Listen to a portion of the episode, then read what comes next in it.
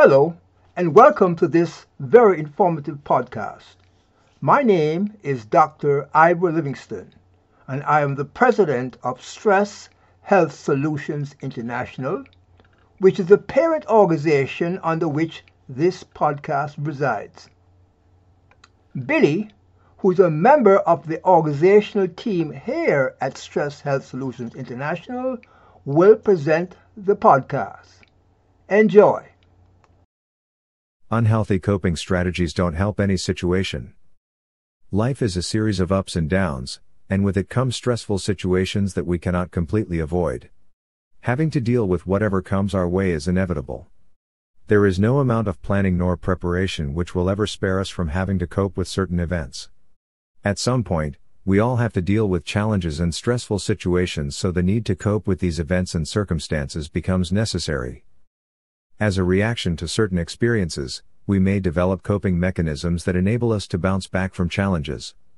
While we all attempt to cope with life every day, we may not always be dealing with each setback at a conscious level. Our immediate instinct towards challenges, setbacks, or stress, will normally be to seek refuge and comfort. But what does this comfort mean? Does it only provide us with short term benefits, or will they have long lasting positive changes and effects in our lives? Adaptive versus maladaptive coping strategies. When challenges come, and we start to experience stress as a result, we normally develop adaptive coping strategies to get by. Instinct will often push us to seek comfort in attempts to alleviate our stress levels. But often, these short term coping strategies often result in very short term stress relieving effects. They too often don't address future related problems and can even make them worse. When a coping mechanism only serves as a band aid solution by not helping to address the cause of the problem itself, it can trigger dysfunction that will further aggravate than actually alleviate the stressful experience. This is what is known as maladaptive coping strategies. When we turn to activities that don't do much or anything at all to ease the problem, and only take our attention away from it or lead us to deny what is happening, these aren't helpful for our long term well being. Having coping strategies to deal with stressful situations is a natural response, but not all of them will be helpful for us. This is how adaptive coping strategies and maladaptive coping strategies are very different from one another.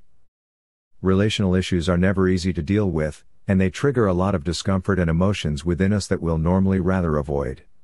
Imagine having to deal with a stressful relationship experience. If this relationship means a lot to you, you'll naturally be affected in some way. An adaptive coping mechanism to this problem will come in many forms.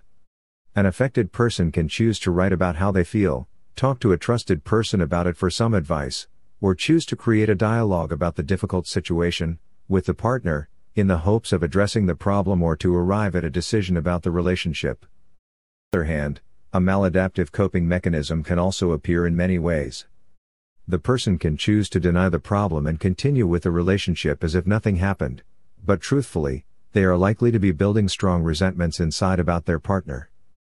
They could also choose to drastically end the relationship that means a lot to them, without attempting to try to understand what is happening all because it feels difficult and impossible to go on. That may or may not be a mistake, but it becomes ultimately maladaptive if they channel their negative emotions triggered by the experience towards unhealthy activities like drinking too much alcohol to numb the pain away, having flings, and ending up being hurt again or hurting another person.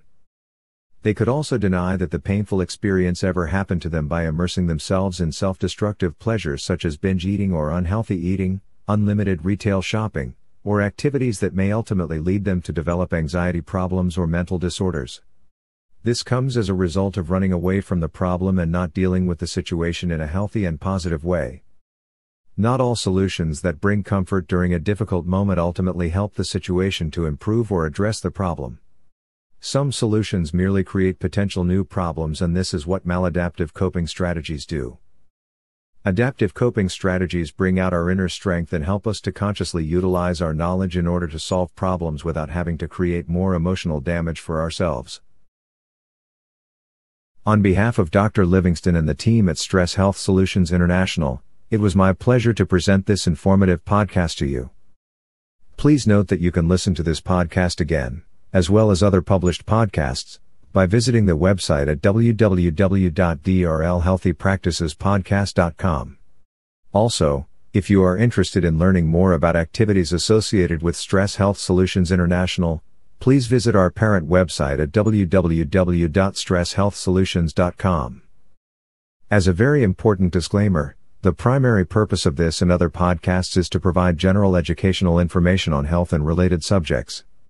These podcasts do not provide medical advice or services and, therefore, all listeners should consult with their medical and other qualified personnel for advice concerning medical advice and services that they may need. Goodbye and remain healthy.